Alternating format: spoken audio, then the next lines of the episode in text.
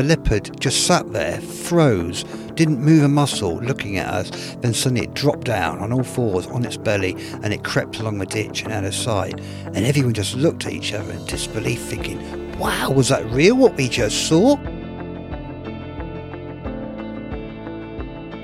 You say, Well, I've seen this big cat, and some people just flatly refuse. They think that Britain's such a sweet little island, we shouldn't have predators that size.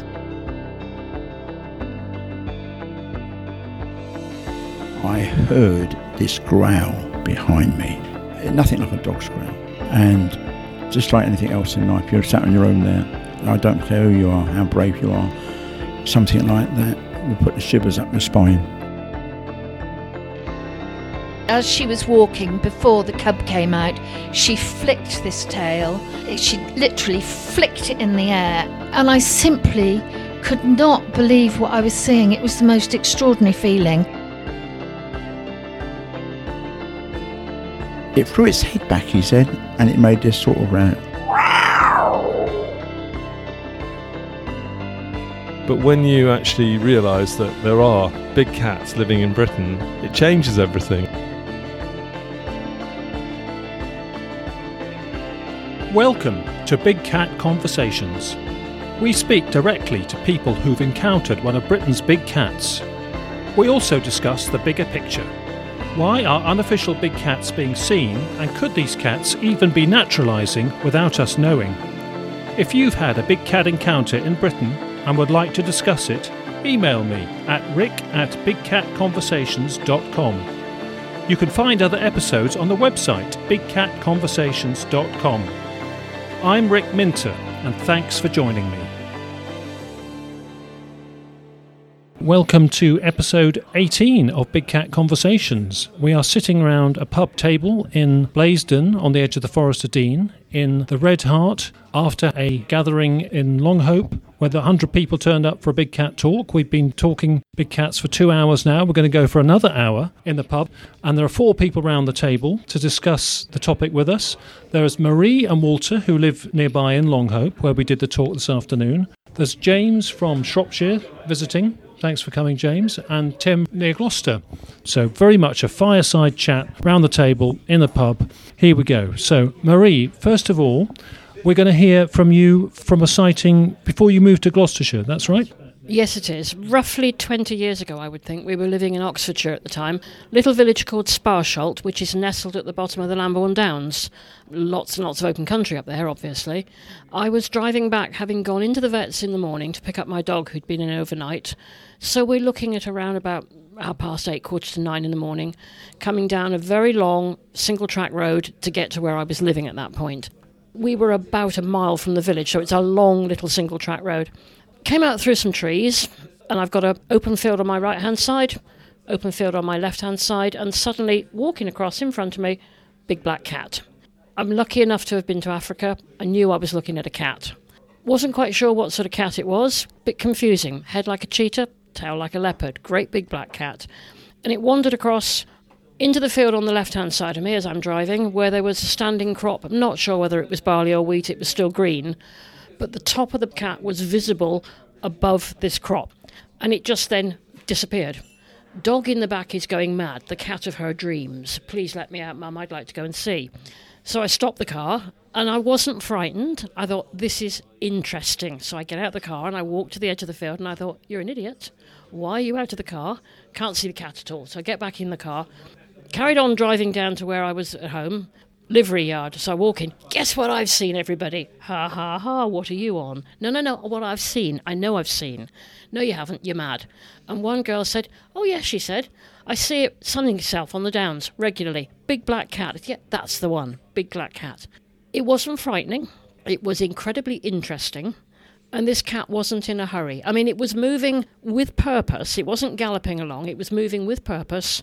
And it took no notice of me, no notice of the screaming terrier in the back of the car, no notice of the car, and just did its own thing and vanished. You know, within seconds, there was nothing. I, was lucky, I think, because it had come from a field that had been.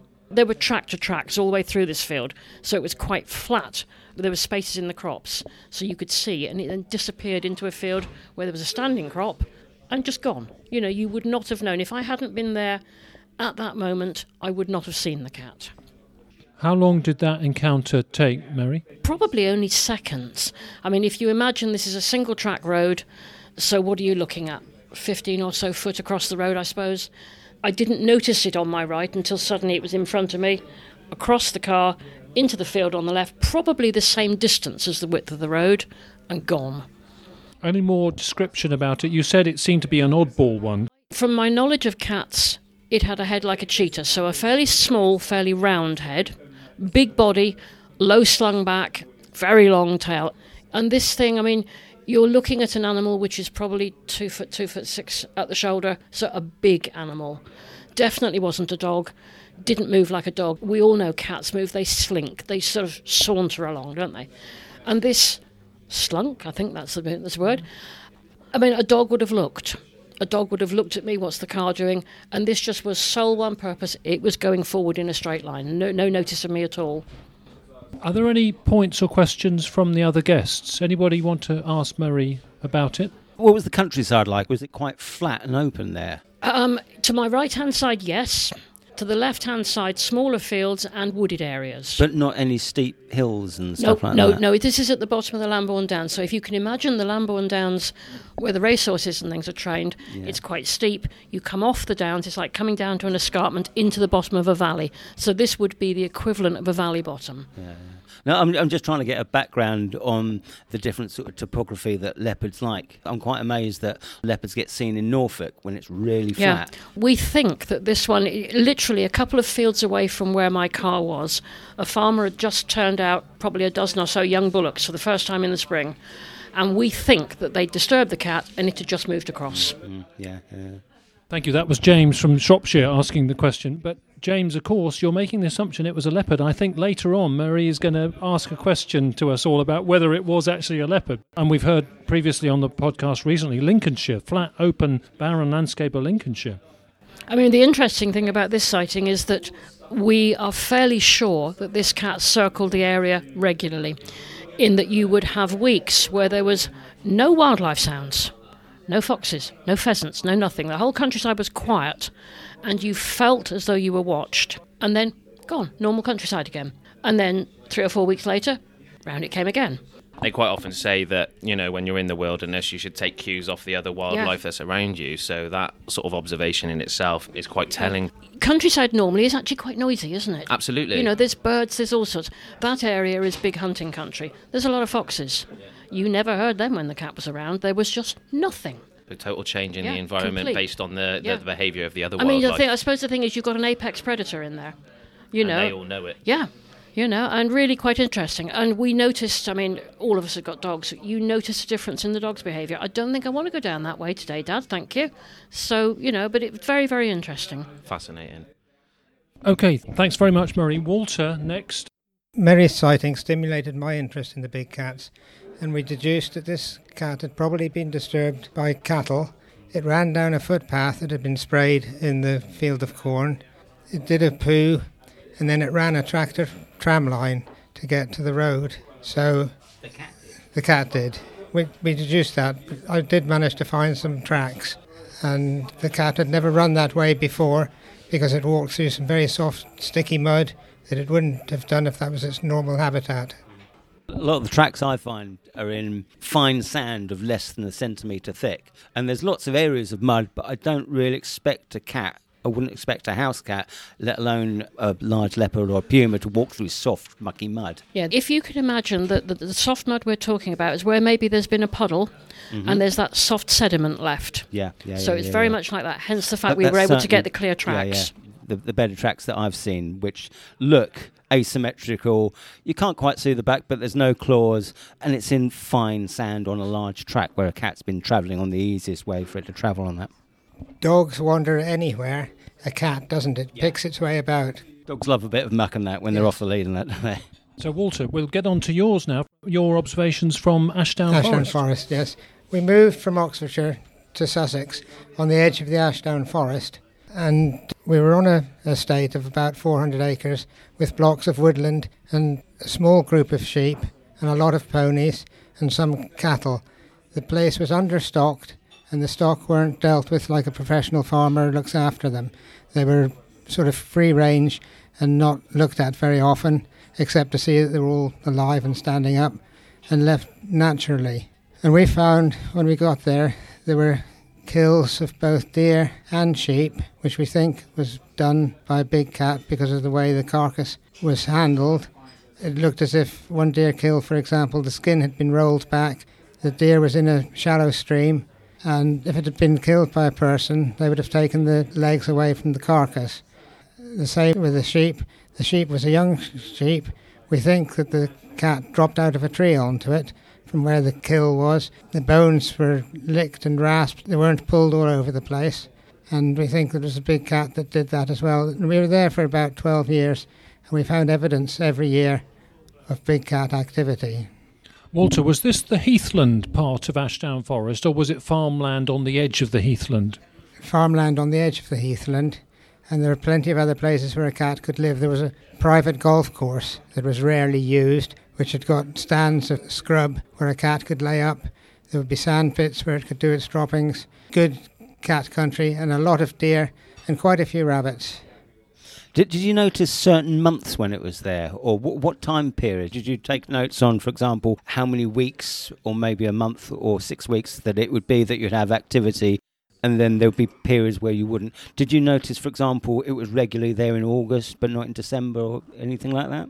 The cats seem to come mostly in the autumn. In the spring, we reckon that with all the corn that is growing, there's a lot of countryside that people don't go to because they don't go through the fields of corn or the fields of mowing grass. So there's huge areas of countryside where a cat can live without being disturbed. Nobody notices or misses the odd rabbit that's disappeared or the hares.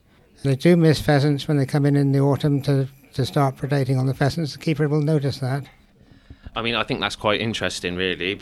The sort of predation on known livestock and sort of wildlife that's already existing. There's an abundance of food in the habitat in Britain for, for them to prey on, really. So, like you say, the odd hare, the odd rabbit, the odd pheasant, you know, the deers as well, they're not going to notice. And, like you say, the fields of corn and all of that provide perfect cover. They're going to be undisturbed and they've got perfect passage to get around. You know, these are creatures of stealth that if they don't want to be seen, they're not going to. Like Rick always says, that Polish saying, they say in Poland, the lynx will see you before you see it, sort of thing, you know. So these are creatures that thrive on their ability to make the most of their stealth and their ambush tactics, really, and they would quite happily live in those sort of areas undisturbed. I think it's perfectly possible. One, one strange thing we found was the winter kills, which there were quite a few of, very often were not predated by anything else. So foxes wouldn't touch them, badgers didn't touch them, and a carcass, even if the cat didn't go back, would just sit. Now, in winter, you think everything's hungry. One red deer stag that we found, fallow deer, beg your pardon, in the water, and we think it had actually probably drowned because it had got one antler wedged underneath the root. Definitely cat eaten, but nothing else touched this thing, and it basically rotted away in the end. I mean, nothing touched it. When you were in that area, were you receiving sightings reports occasionally? Did anybody back this up with sightings reports? We took a stand at Michelham Priory and I got people filling in forms saying what they had seen then in the locality of East Sussex. And it was surprising how many people wanted to talk about what they'd seen because nobody had fully believed them before. Interesting. What colours? Black and brown? Black and brown. We actually saw, on one occasion, we saw a long tail disappear into the hedge when we were driving down a road with a trailer behind the vehicle, making quite a lot of noise. It was a straight bit of road, a single track road, and we saw a long tail disappear up into the hedge. And we did stop, but we never saw any more of it. And we think that was a big cat. Do you think the heathland itself was good territory for the cats? We've discussed heathland as a potentially good scrubby ambush area for cats in the past on the podcast, or do you think it was just this was sort of open countryside and big cats can live anywhere, and there was no significance to the heathland? Ashdown Forest, which is mainly heathland, has approximately 250 fallow deer killed per year on roadkill and it's generally thought by a friend of mine who lives in Sussex who gets reports of big cats reported to him. He considers that the big cats come off the fields when the corn is cut and they go to Ashdown Forest in the winter time when there's plenty of deer for them to feed on and the South Downs are inhospitable with the wind whipping across it, so the cats go into the farmland and live further in country. So the concentration of cats on Ashdown Forest, he reckons, goes up in the winter time. Very interesting seasonal patterns again, isn't it? Walter, that's brilliant. Thanks ever so much. And, and we're going to go to Shropshire next with James. I've had three sightings. The one that really confirmed that I seen a big cat and I had big cats in the area. It was at the end of July. Uh, it was eight o'clock in the evening. It was quite a windy evening, and I remember walking into the forest and I was expecting to see deer because you often see them on cloudy, windy evenings because the the sound of the wind covers your footfall, etc.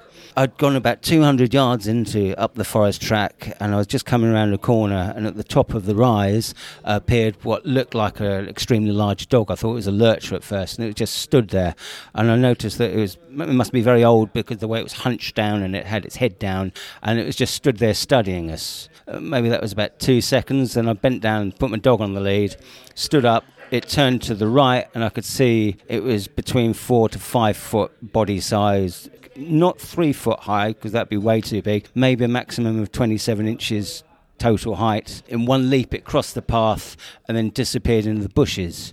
And I thought, well, what does a dog do that?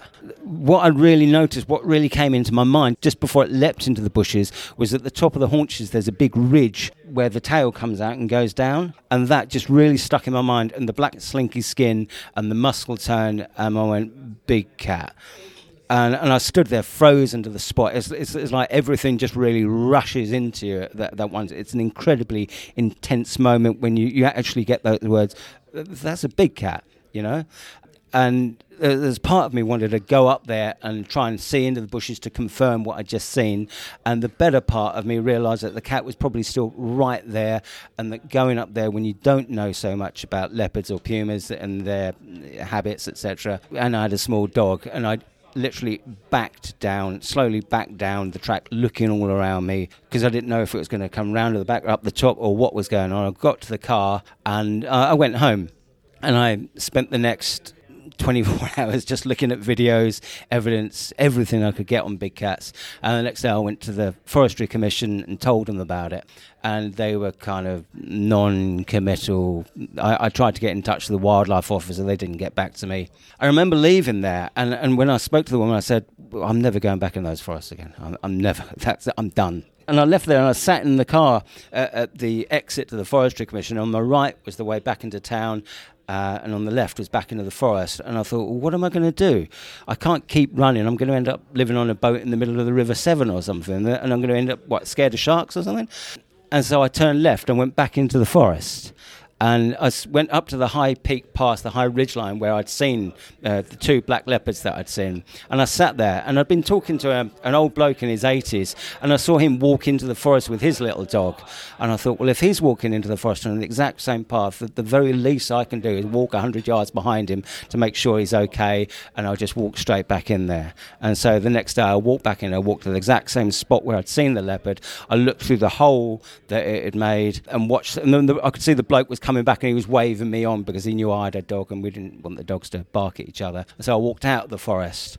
Um, for the next month, I sat by the car and I went into the forest occasionally, mainly in the middle of the day, and looked for evidence. And then as time went by, up until now, I'm starting to go back into the forest at night. And I think later in the summer, I'm probably going to do a wild camp or two and experiment from there on that. I'd just like to ask um, James, you, what you say you, you had to bend down to put the dog on a lead when you yeah, first encountered yeah, yeah. it. What was the dog's reaction whilst this was well, going on? Because people quite commonly say that their dogs are the first thing that alert them. So she was completely oblivious. it, it, was 40 yards different distance. It was a strong crosswind blowing up the escarpment. Right. Um, the cat was distant. She had her head in, in the undergrowth, sniffing away. No, not at all. There's been numerous times since then that she doesn't want to go into the forest. But I think that's because I drag her through the undergrowth looking for big cats. and she, she doesn't like thistles or nettles or wet mud or cold. And I have to carry her. I've got a special rucksack now. I've bought, and I put her in the rucksack. And after an hour's walk in wet, cold, and wet mud, now she goes in the rucksack and she happily sits there, and I carry her the rest of the way.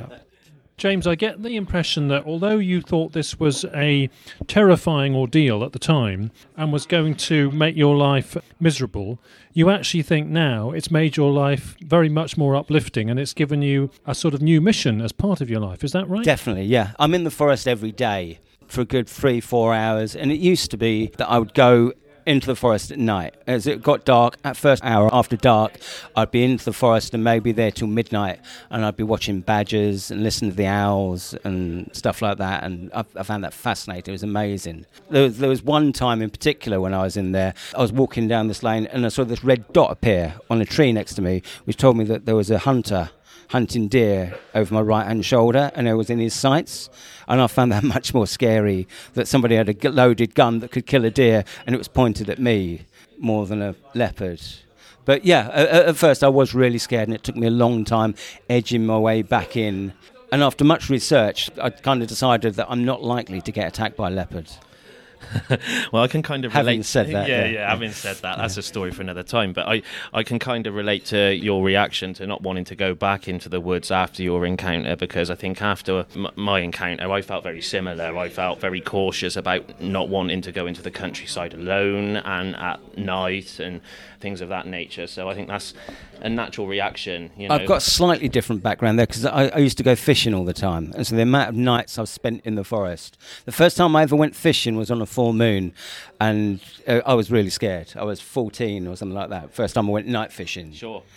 But I got used to it. And last year, I spent a year living in my car. I was homeless. And instead of being in towns, I spent the whole time in the forest. And so I'd drive into the forest at night, park up at night, walk the dog. And at first, I was a bit nervous about being in the forest, but you really quickly got used to it. After a year of that, I'd quite happily walk through the forest at night on my own, no problem. And that slightly changed when I saw the leopard, but yeah. it's kind of gone back imagine. to it.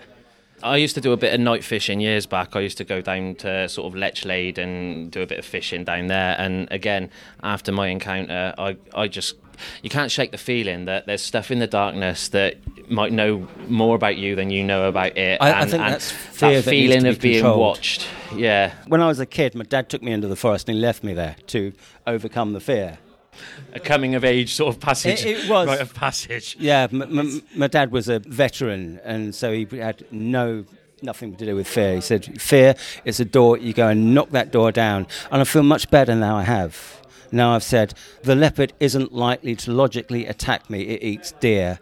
As long as it's safe, watching me from a thicket, I'm not going to get attacked. And so I keep that in my mind. Is that I'm not going to be afraid. I'm walking into that forest again and it feels much better to take that affirmative action and, and do it. Yeah, it's just I, fear. I, I, really admire that. I, re- I wish I was brave enough myself. James, do you think you should go stealthy in those night walks because it's a good thing to do, but the consequence of that is somebody out stalking might actually get stalked. There's a risk to being stealthy, isn't there? Absolutely. When I saw the leopard, there was two that I'd seen on that path. A cub I'd seen up at the top of the path, on at the top of the escarpment, and this large, what I presume was a male because it was on a large path going out of the forest, suggesting that it had a bigger area. But when I first went in there and I went up the top in these thickets where I thought the leopards might be hanging out, I did actually bang and said hello. Is anybody at home to let whatever's know that i wasn't going to you know that i was there? And because so because the people are there with times, firearms if, yes. yeah yeah. Yeah yeah, yeah, yeah. Um, and i found lots of deer kills that have been chopped up by hunters. It's a very hunty area which is why i'm not telling where it is and that yeah. But yeah th- there's times when i more so now that i do silently walk through the forest and i've actually come up with an idea to put foam on my feet I know it sounds crazy. it's just a funny idea um, to put sandals on and a foam underneath because it's gravelly paths. And no matter how silent you walk on a gravelly path, there's that telltale sign as you're walking up there. And I thought if I tie some thick foam on the underside of my soles, it's just a joke, really. But, yeah, yeah. I think you're very brave.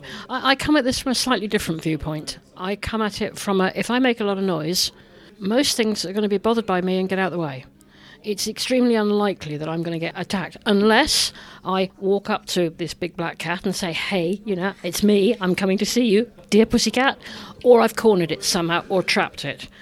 I have never felt worried. I've felt incredibly interested, exhilarated, and I want to know more. I sort of think that if I make enough noise, I'm a human, I'm clumsy. they're going to hear me coming a mile away, and Smell, they're the you know smell th- they're going to see me if they want to, and I'm going to be very lucky to see them. So I spend a lot of my time looking and hoping, and making as much noise as I can. Well, yeah. The thing is, talking about brave, I'm not brave. I just decided that's what I'm going to do, and so I have to get over the fear. Incidentally, I don't wear deodorant when I'm in the forest. I want the big cat to smell my deodorant and get used to that and know that there's a, a semi aggressive male to not mess with me type of thing. Yeah. Primate, yeah. We, we lived in the middle of the estate in Sussex, and at night sometimes we would hear noises that we were fairly sure was leopard, and it would be the other side of the valley from where the house was, up in the woodlands, and we did manage to find tracks on occasions on some of the paths.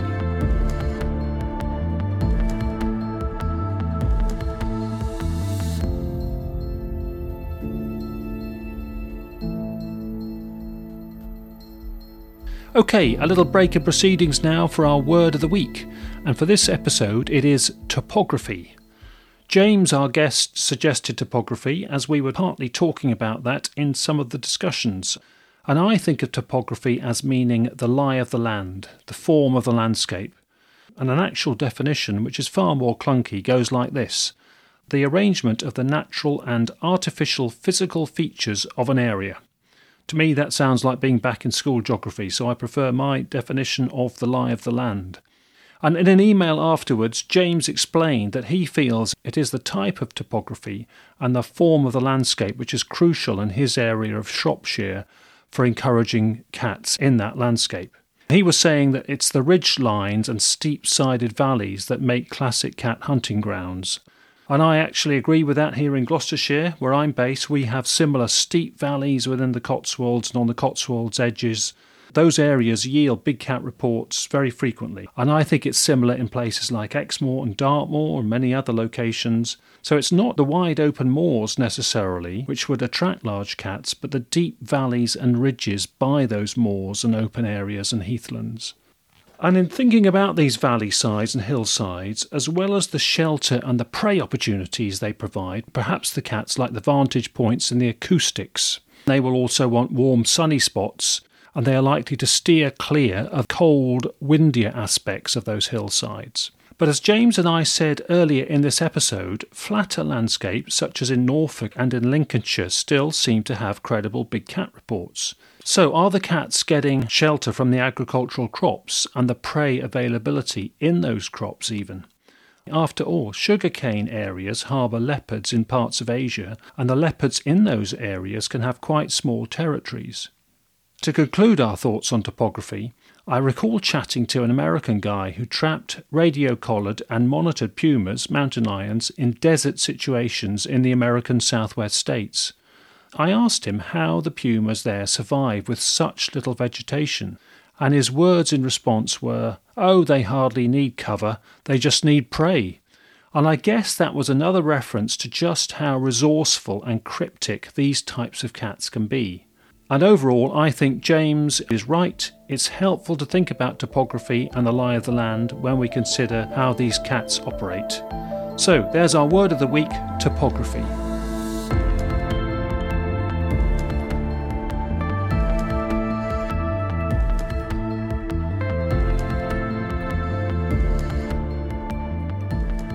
Over to Tim from Edge of Gloucester now. So I suppose my sighting goes back to, I think, about 2014. And it was just a normal evening, winter's evening, about half past seven. And I was driving out of Gloucester to another part of Gloucester. And rather than go through the city, hitting the rush hour or the tail end of the evening rush hour, I took a little shortcut down some country lanes um, between Haresfield and Hardwicke in Gloucestershire, which is a lot of farmland and, and sort of open grassland leading up to the beacon up at the top. And there's an, a lane down there, Naas Lane.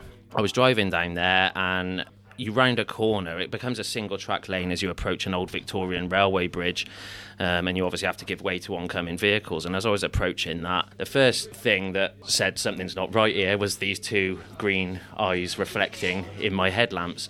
The moment I put the full beams on, revealed a massive black cat, very long in the leg, very sort of muscular looking, round ears. It didn't have the typical pointed ears of a domestic. And it had a bit of, as you described, an attitude problem. It, it, was very much stationary, observing me approaching, not keen to move out of the way, um, and the whole sort of body language of the thing said, "This is my road. You know, what are you doing here? I'm not moving for you." So I slowed down the car pretty quickly, and this whole sighting, you know, it must have been less than 10 seconds, may- maybe even less than that, maybe five seconds. But for those five seconds, in my headlamps were a massive black cat. Growing up in Stroud as well, I was very aware of, of the legends and the folklore and the sightings. Um, my grandmother, in fact, used to work at Standish Hospital, which backs up onto Standish Woods and Randwick Woods, which is a famous area in Stroud for hot spots of big cat sightings. And it wasn't uncommon for the nurses there to report having seen unusual things, you know, unusual big black shapes in the night. And so growing up with that, I was always aware of it, and I wasn't expecting to see what I saw that night. When I got to my brother's house, I got through the door all excited, buzzing like you wouldn't believe, you know. You'll never guess what I've just seen. And his reaction was just typical of everyone's, or a large proportion of people that I speak to. And it was very much, um, oh, wonderful. I believe you think you saw a big cat. It's probably a Labrador. Anyway, let's change the channel on the telly. You know, he's really not interested. Blase, glossed over it, keen to talk about other stuff that's a reaction that I've got from a lot of people. But I suppose off the back of that, that really spurred a passion, and interest, and something that I can't let go. You know, some days it's my reason to get up in the morning, to look online, to see what the latest discoveries are, to see what the latest, you know, sightings, reports, all the rest of it. And yeah, it's just fascinating, something that I can't let go of, almost to the point of obsession. But the interesting thing is, I'm a nurse and working in that profession, you do rub shoulders with a lot of people who travel with their work. So we get a lot of foreign nurses, um, people from India come in the nursing profession to come and work in the NHS, you know, as well as our, you know, obviously post Brexit now, our European uh, friends. But on night shift, on the occasions where I have the time, it's a settled night, and I'm working with colleagues from India who were born and raised there.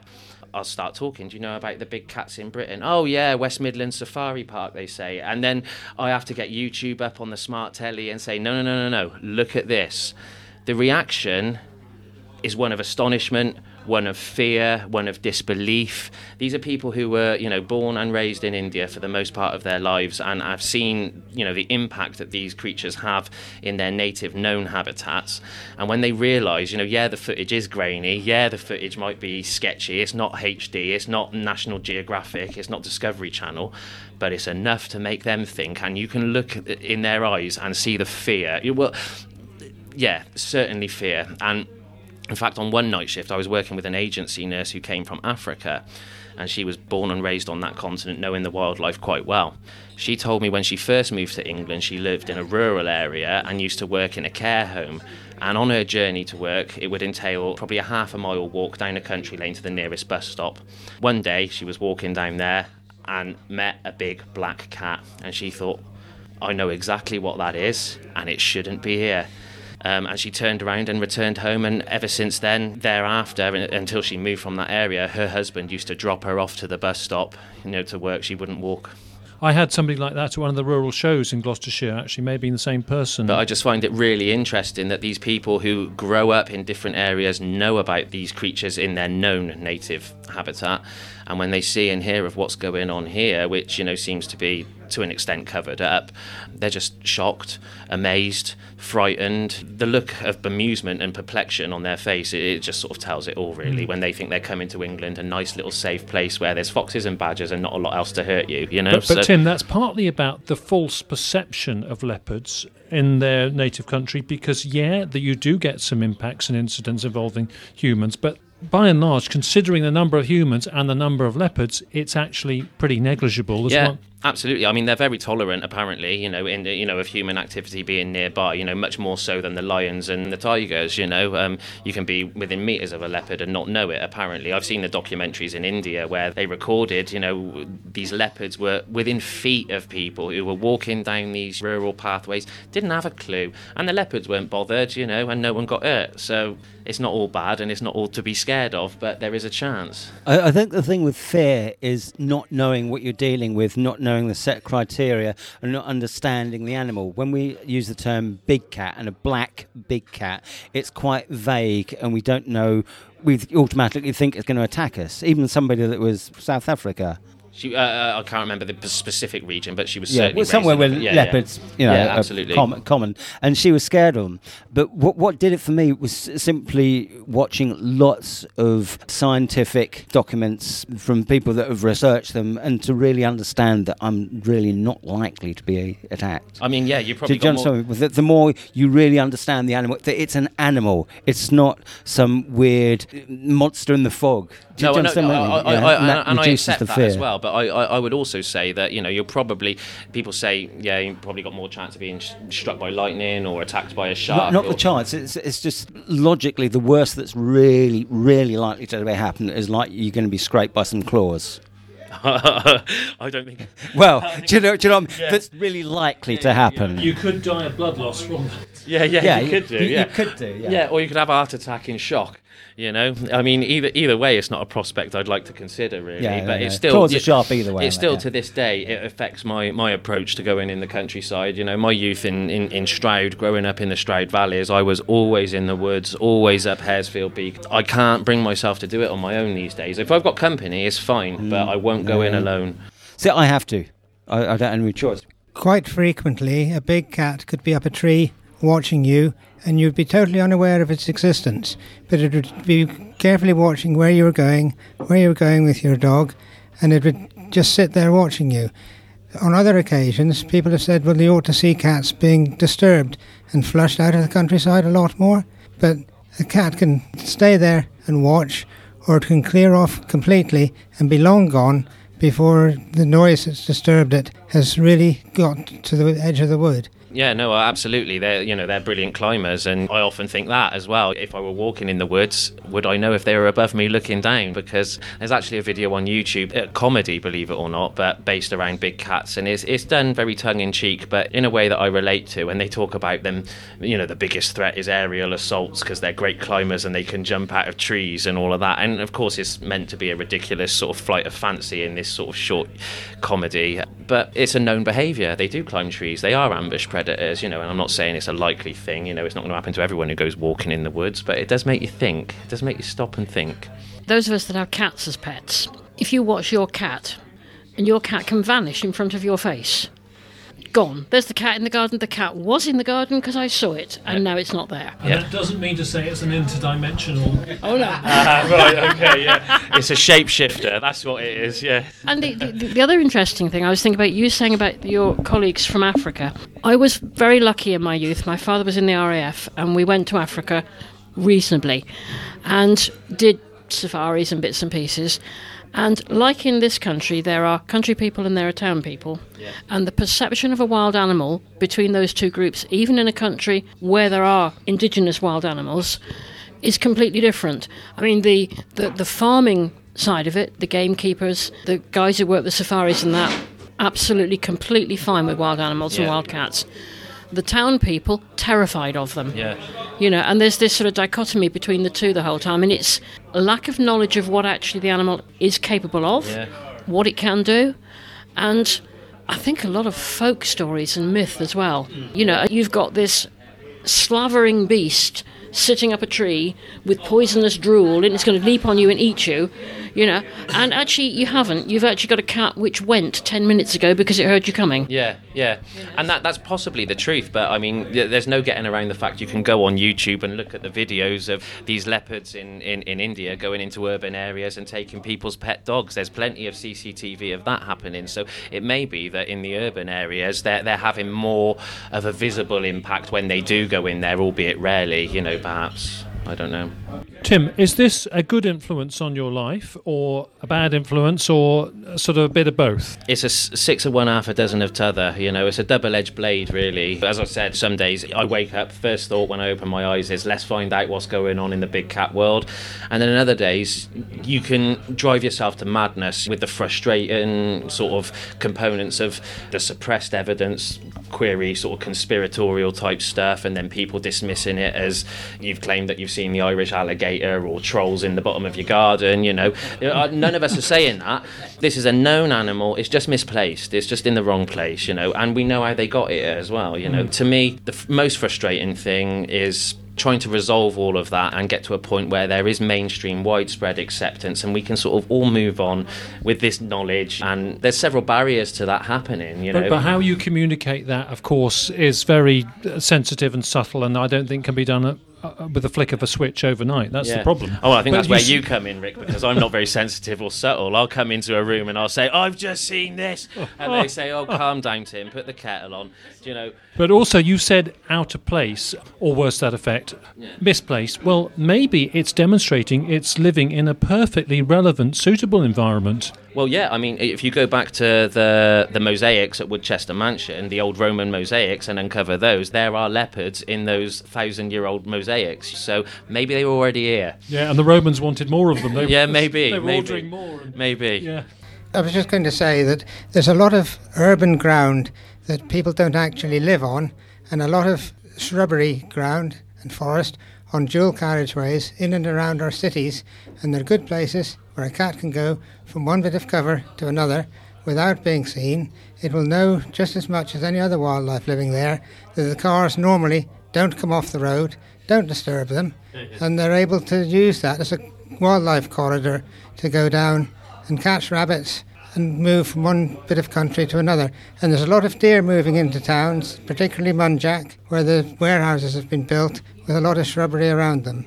So certainly, as I'm walking through the forest, a deer will see me long before I've seen it. You know, most of the times I'll see wildlife. I'll see its backside running in the opposite direction, possibly at a hundred yard range.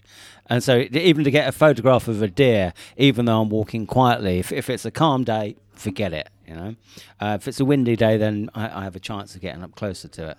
But certainly, any big cat who's his wit and intelligence is way above a deer naturally because it catches them as part of its food supply it's going to be aware of you through so many different senses long before you're aware of it and that Can I just emphasise what you said about edges of towns, edges of infrastructure areas, edges of roads?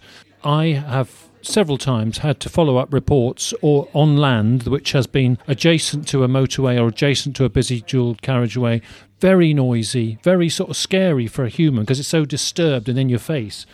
But for a cat that knows that that is a corridor for rabbits and deer, that noise is going to mask its predatory behavior and stealthy action, and it can predate easily along those areas, knowing there's no human activity, there's human noise in the background. Exactly. People do not go in there anymore. Children do not normally go and play in the woods like we did years ago when we were small children. They spend a lot of their time being taken from one recreational activity to another, or they're in their house. So nothing's going in there to disturb the cat. And also, like, coming off the back of that, there's a lot of industrial areas as well, particularly near where I had my sighting in Gloucester. And I actually thought about reporting it to you at the time, Rick, because I've been well aware of your work for years. But I felt there wasn't really much need because Frank Tunbridge was in the paper about a week later, and they had plaster cast and paw prints from within a mile of my sighting on the industrial estate nearby. So they obviously are coming into urban areas, perhaps not residential areas, but you know, nonetheless, they're they're in and around the industrial estates and perhaps scavenging, you know, hunting, whatever they might be doing. But those areas, particularly at night when the factories are closed, there's no one around, you know. We used to joke that that area you're talking about was Naas visible. Lane, you mean? Well, no, the Waterwells area, Oh, the where Waterwells, the yeah, where the um, within a mile of, of yeah. my sighting, sure. We used to joke between us that you could see one there from the police control tower at Yeah. the Gloucestershire Constabulary headquarters. Now, I then, uh, two years ago, had a chance to talk to a police officer about big cats, and she said, you never believe this. She said, I used to work in the control tower at Waterwells and I saw one out the window and nobody believes me. See, well, I, I've spoken to police officers about it, and there is still no general consensus about you know about it. Some of them say, "Ah, it's a load of nonsense," but others that are charged with that responsibility, particularly the wildlife officers. I, I think I can go back to the Monster Quest episode that was done on big cats in Britain, and there's a wildlife officer on that from Gloucestershire who quite openly says we think we've got two black leopards in the county, and offers sensible advice, not sensationalist. You know, he's not saying, "Oh, you know, don't go out, take a gun with you" or anything like that, but he is saying this is possible. They're out there. It's just interesting that the police do seem to sort of have an awareness of it and a willingness to share that information with the public. But Could you tell us about the signs that have gone up. It's been a talking point amongst us um, in the Big Cat fraternity in Gloucestershire. Some, So I was quite amazed, really, to see um, the Guardian did a printout. I think it was last April, wasn't it? Um, there was a big article in the Guardian, and one of the pictures in there was a little sign, a laminated picture of, of a black cat warning sign. And apparently, these have been stuck up around various areas in Gloucestershire. Now, I, without revealing the identity of the person involved, I can say that I know the person and his intention. Um, it came from a good place he's very much a rambler and someone who likes to spend time in the countryside, you know. And after having an encounter where he didn't, he openly admits he didn't see anything, having come across bones and bits and bobs over over the years, he's still not actually seen anything in the flesh. But it was the reaction of his dogs that day that determined I should actually do something about this, you know. And this, this guy, he lives and breathes for the wilderness, so out he went one day to put these signs up, and and it's something that made me laugh as he was telling me about it was he was up around Woodchester Mansion, which is a hotspot for all sorts of weirdness, not me- meaning to sort of digress and sort of undermine the work you're doing, but he was outside Woodchester Mansion putting up a sign, you know, to warn people about big cats. And as he was doing so, a busload of ghost hunters came out. And so he told me I nearly got busted by the ghost people putting up a sign about big cats, which just made me laugh, you know. And so that's that, really. So, you know, the mystery of who put those signs up around Stroud, it's going to sort of stop with me, really. I'm not going to give away the name of the man in, in, involved, really, but I can say that it was coming from a good place and an intention to warn the public and sort of perhaps you could have put better signs up, really. But well, it was very interesting because they were in pretty much ex- the exact places some of us would have uh, selected and identified as hotspots. I don't know whether he knew that. he's clued up. He's a member of the National Trust. He's a hiker. Any um, sort of national walk that you can do, the Cotswold Way, whatever, the Brecon Beacons, you know, he, he's done it all. So he'd done his homework on He's it. yeah. well, just lived experience of being in the British wilderness, you know, and over time, stories, encounters, things that have made him think. And one day out with his dogs, and he thought, right, something's there that I can't see. I've heard enough. Yeah, okay, and and the ghost hunters at Wood, Woodchester Mansion is notorious and does has overnight people hiring the place out to Yeah, sort yeah. of with with their recording equipment. Now, some of them have reported from the park adjacent to the big old mansion the ghostly wailing of a lady in distress at night. And of course, I think one person realised, looked that up, and realised that might have been a puma rather than a ghost. And so we've had a puma report from a ghost hunter. Well, I mean, that's interesting. Maybe we'll get ghost reports from cat hunters. You never know. we could swap. Yeah. yeah, that's it.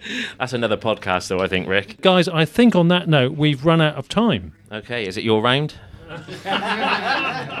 Well, I'm not doing any more pub evenings so they work out like this. Well, I want to thank everybody for taking part in the first Big Cat podcast pub evening. And we're going to do this again. So, anybody listening who wants to suggest we go to their area, visit their pub, and do this elsewhere, that would be very welcome. So, uh, Marie, Walter, James, and Tim, thanks ever so much for being part of episode 18 of Big Cat Conversations. Thank you very much. Cheers, mate. Cheers, everybody. Okay, there are several announcements before we sign off for this episode. First of all, I thought I'd mention some points which emerged from the talk at Longhope in the Forest of Dean before we had this podcast pub discussion. So, at the end of that talk, we had a discussion amongst the audience and we sampled people's attitudes about big cats being around. And as usual, when I do these surveys, most people say things like leave the cats alone, try and understand them better, and some people also suggested putting up information signs. And when we asked for some specific comments later on, one lady said, These cats bring back our wilderness to us. Two women actually went home skeptical. They actually didn't want to take in anything that was said at the event and remained skeptical. And then there was one lady who walks her dogs in the local forest, and she was worried after hearing about possible local big cat reports. The event suddenly changed her view on the local woods and countryside, and that was disappointing to me because the last thing I want to do is talk about big cats and scare people because the talks and the discussions are a chance to think it all through and allow people to try and come to terms with the possibility of big cats being around, but not in a scary situation. And a quick mention about our last episode when we mentioned the mid 90s Ministry of Agriculture investigation of Bodmin Moor. I'd heard that some farmers didn't want to play ball with the Ministry of Agriculture and basically turned them away, saying there was nothing to investigate on their farms. And they did that because they just didn't want to be inspected for any reason, let alone possible big cat activity. But I've since heard from a good contact of mine that apparently some farmers were keen to show what they felt was evidence or signs of the cats on their land to that investigation, and they weren't happy when all of that was dismissed. So the situation was a bit more mixed in terms of viewpoints of farmers than what I mentioned in the last episode in my discussions with Neil, who farms close to Bodmin Moor. Now, in terms of future pub evenings, one of the areas we have scheduled is Somerset, so please get in touch if you're interested in being a guest in a pub in Somerset to discuss Big Cat reports. There is also a good new Facebook group for Somerset, and it's called Big Cat Sightings in Somerset, UK. And in fact, if there is interest in a get together in a pub in Somerset soon, combined with the podcast recording, please let Felicity know who runs that Facebook group. We're thinking of going to a pub in or near the Mendips, and of course, any other suggestions for pub evenings are welcome for anywhere else, so please email me if you have ideas. For our next episode, we'll be back in the Forest of Dean, hearing of reports from the huge forested area itself. We'll be calling in on Alan and Neil straight after an all night vigil of theirs in the forest, and we'll be hearing about their own reports from the area over recent years. Their recent encounters involve one large cat seen with a thermal camera in February this year, 2020, and a couple of years ago, a cub followed by its mother. We may even have a photo put on the website of that one, so watch this space. Okay, that's it for this episode, everyone. If you're listening on schedule in Britain, I hope you're not affected by these ghastly floods from the jet stream weather that continues to grind on, so please stay safe. Thanks for listening and all the best.